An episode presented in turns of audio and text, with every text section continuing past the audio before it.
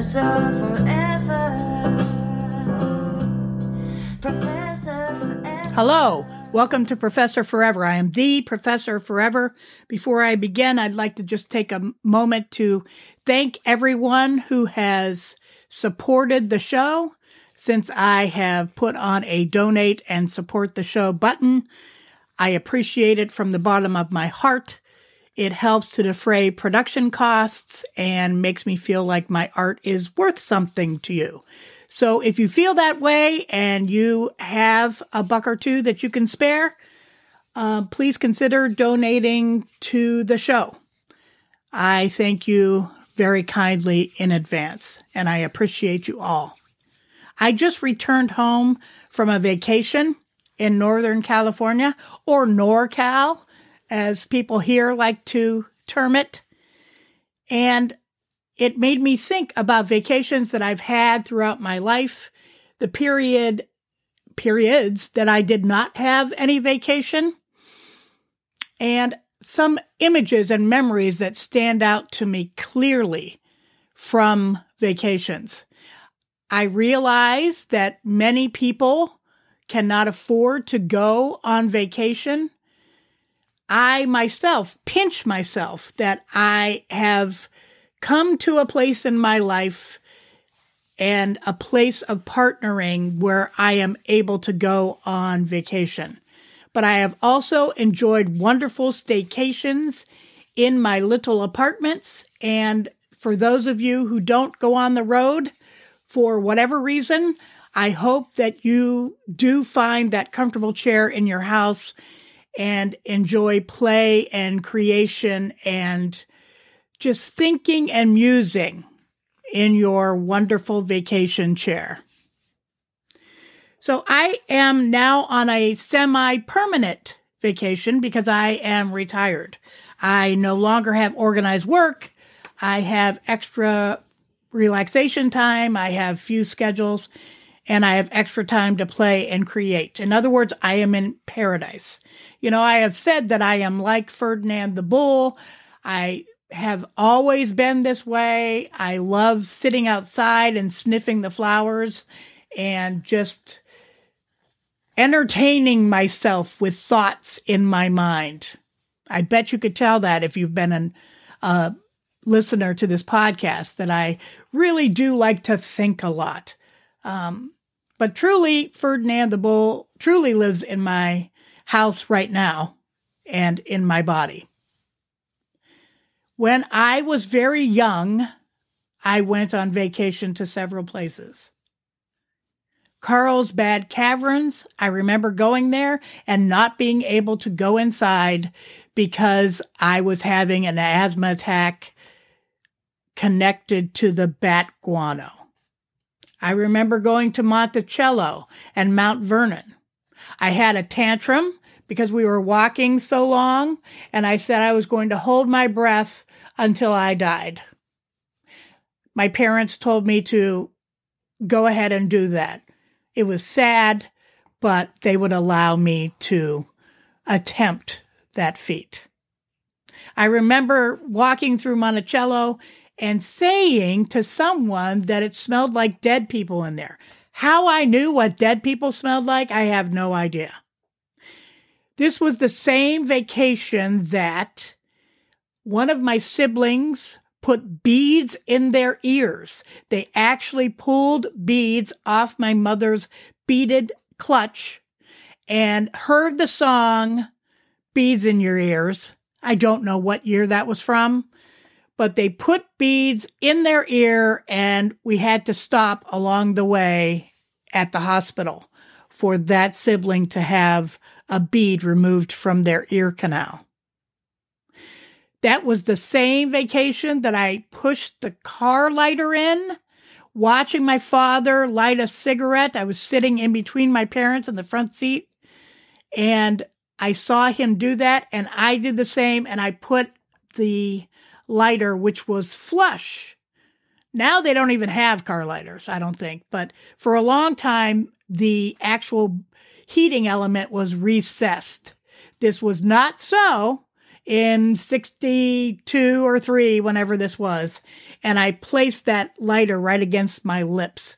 And I had a scar for a long time that was a circle that went around my two lips. A scar of immaturity and perhaps stupidity. That was also the same trip where I used the word retort, according to stories from my siblings.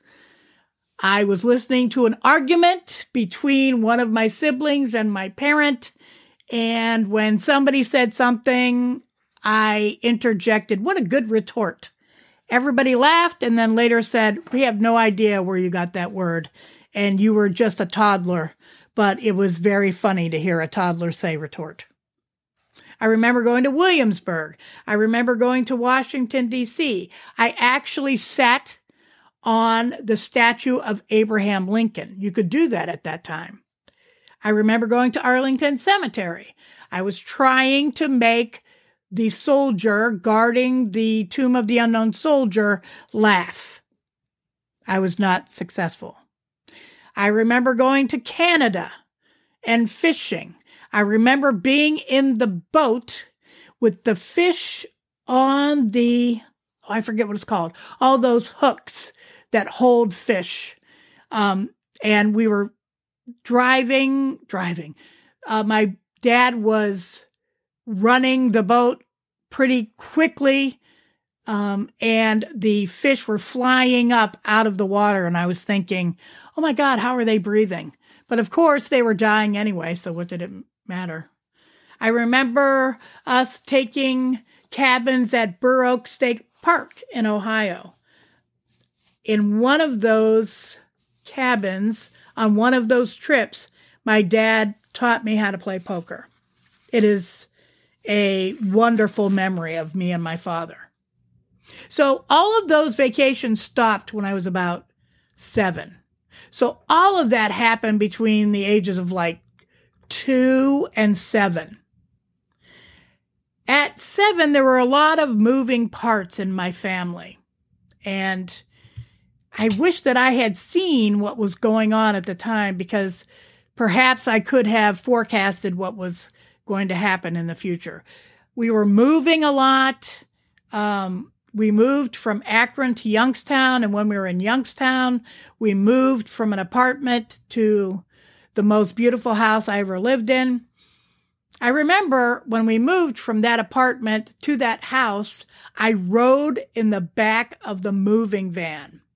My dad said it would be okay because it wasn't very far. It was just a couple of miles. But I do remember my mother being very upset when she saw me coming out of the back end of that moving van. And I will tell you, there was a moment in that trip that I had to jump out of the way of a sliding dresser. So, could have been tragic, I suppose. My parents continued to go on vacation, but not with us. I think a lot of that came from his work at Columbus Mutual, the life insurance company that he worked for. He was always winning plaques and awards. And so they won some trips to Puerto Rico. I remember them coming home from Puerto Rico, bringing little bottles of tequila from the airplane ride, and my dad telling me a story about kids in Puerto Rico jumping up on the hood of the rental car and trying to sell packages of chiclets. I wish I had seen what was happening. The family trip had stopped, And I feel like that was the demise of something important. And then going to Puerto Rico, I believe, uh, by my parents going by themselves, I think they, those were efforts at them trying to rekindle their relationship. And I don't think it worked.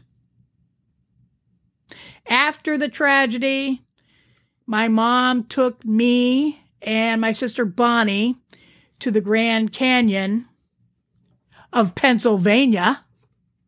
I think it's in the Poconos. See picture.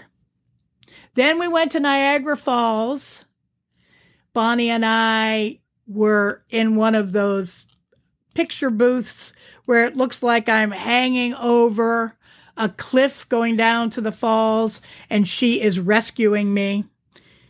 I think that picture got thrown out when one of the storage spaces that I had I couldn't pay for it anymore and they had to dump all the material out. Sad. My mom and well, all three of us went to mm, Madame, what is her name? Geez, I'm forgetting everything these days, people. Well, I guess this is a reflection of my life, right?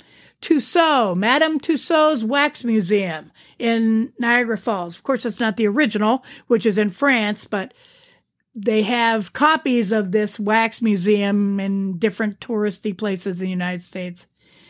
And my mom was in the basement and I was behind her and somebody came up to her and knocked tapped her on the shoulder and I remember her turning around and it was Frankenstein who was a man in costume who was passing out flyers to uh, market the attraction and he said, Can you tell me what time it is? And my mother just turned around and looked at this Frankenstein character and didn't even flinch and just looked at her watch and said, Oh, 12 o'clock or whatever.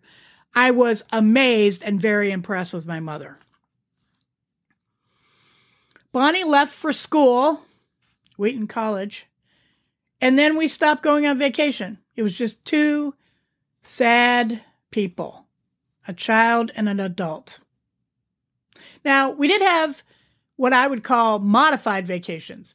After you have people in your family who are of a certain age and they move away, you go to see them in these places uh, where they have moved. And my sister got married and moved to Tampa. And so after a while, we did start going there so we did make a trip to Disneyland, I think, or it's Disney World in Florida, the Epcot Center. I think it was the 25th anniversary of it. So when would that be? I don't know, 76 maybe, 75. I do have slides from that visit, which actually bring up more memory than my brain brings up memory of going to um, Disney World in person. Uh, that was when Robin and Fred were still together. And one time when we went there, I had a broken arm, but Fred took off my cast by soaking it in the bathtub and then using a Dremel tool to break through the plaster and pull it off. My sister Bonnie moved to Chicago. I remember us going on that kind of modified vacation. Rush Street was very dangerous at that time, but there was a Ripley's Believe It or Not museum there. So we did uh, decide to brave the danger, if you will, and we went to that museum when she lived there. She lived in Oak Park at the time. I did not go on any vacation between the ages of 18 and 26. I was too poor. I was working a lot. I was, when I did have some money, I was sleeping around a lot. So I was very busy with local adventure. Uh, my health started changing at that time too. Goddamn cigarettes. At 26, I did go to a cabin in Hocking Hills. I had a little vacation with my then partner. Uh, we went with another gas station manager couple. Gas station managers and their partners or girlfriends or husbands used to hang out a lot back in the 80s in Columbus, Ohio. Uh, we broke up soon after that. And I remember that vacation involved a lot of tangled fish line, fishing line. I had no vacation to speak of from the ages of 27 to 44. Those years I would describe as difficult, uh, surprising, performative, addictive, creative, and dangerous. And then at 44 years of age or 45, I took one of the most memorable vacations of my life, and that was to Amherst and then to Salem, Massachusetts. It was Emily all over that vacation. In fact, we stayed in a bed and breakfast that was the former house of uh, Mabel Loomis Todd, the woman that Emily Dickinson's brother Austin had an affair with, who ended up editing and organizing Emily Dickinson's first published book of poetry.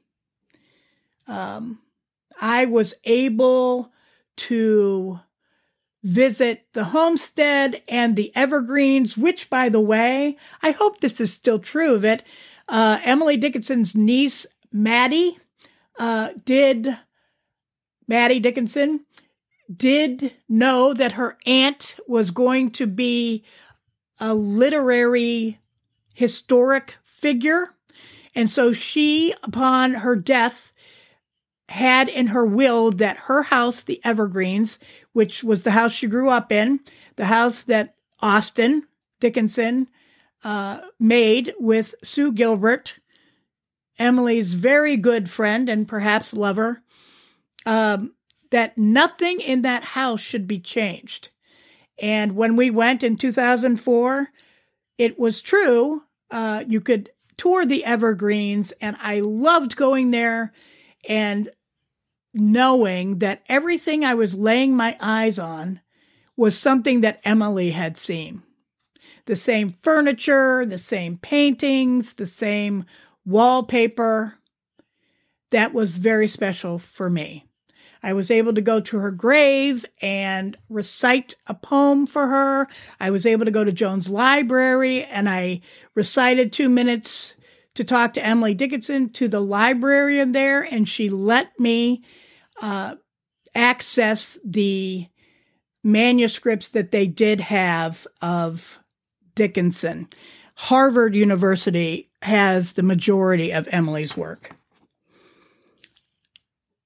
I, since that age, I have gone on many vacations, and I always, for a long time, felt like a hanger on in these vacations because I knew I could never have taken myself to these places.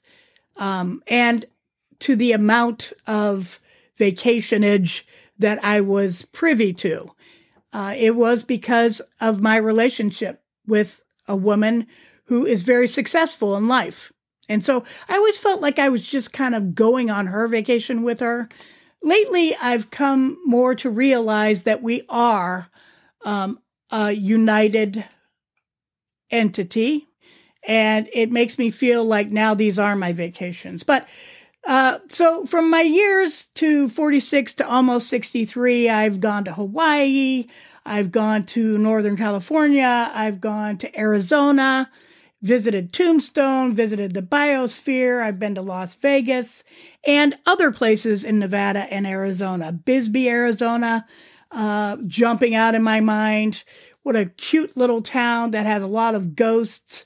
And Virginia City, Nevada, which is a very unique place where you can be carted around on a golf cart by a tour guide to different parts of the silver mines, the gold mines, and the old fashioned, recreated historical storefronts.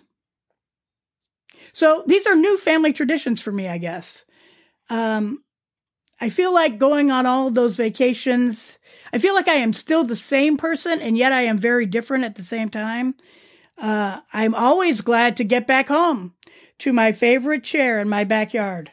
You know, I've now have many younger people in my life, and it seems like younger people these days travel a lot more than they used to. Is, is it wrong to call you kids? Well, I like it because it's an affectionate term for me. So don't think of the Larry Clark reference to kids there. But these kids go everywhere in the world. I was just at the airport and a wheelchair assist person was talking to me about going to Iceland and Sweden and Brazil. And she said, I don't make a lot of money, but I save up my money so I can do this travel. She was on her way, just about ready to go to France too.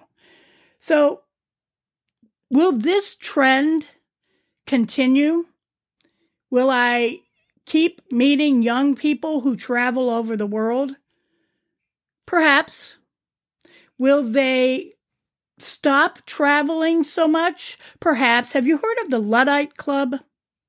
There is a trend now of younger people wanting to regress, wanting to go back in time to a place when the internet and perhaps uh, easy travel, and in this case, with the Luddite Club, cell phones uh, were not in use.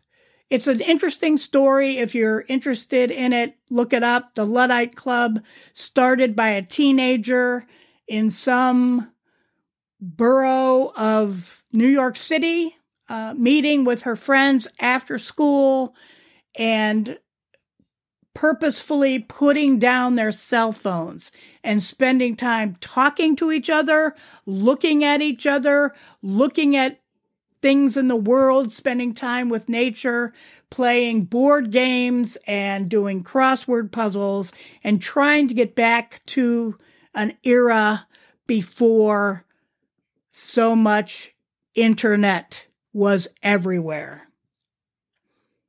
Maybe travel will continue to expand. Or maybe it will go inside.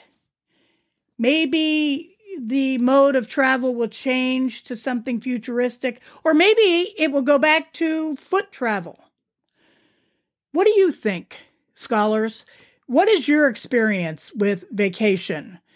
Do you like vacation better than coming home?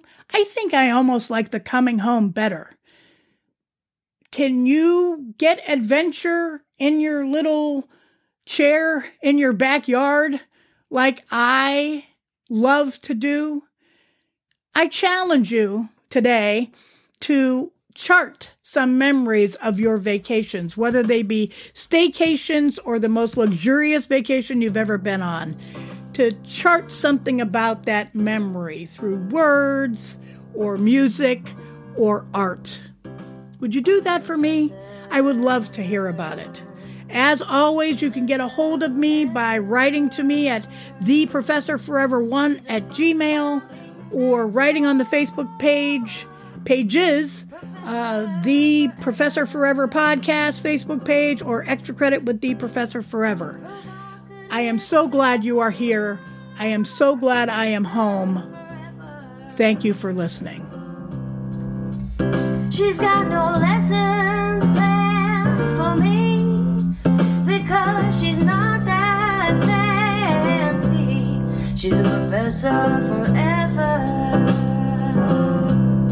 Professor forever.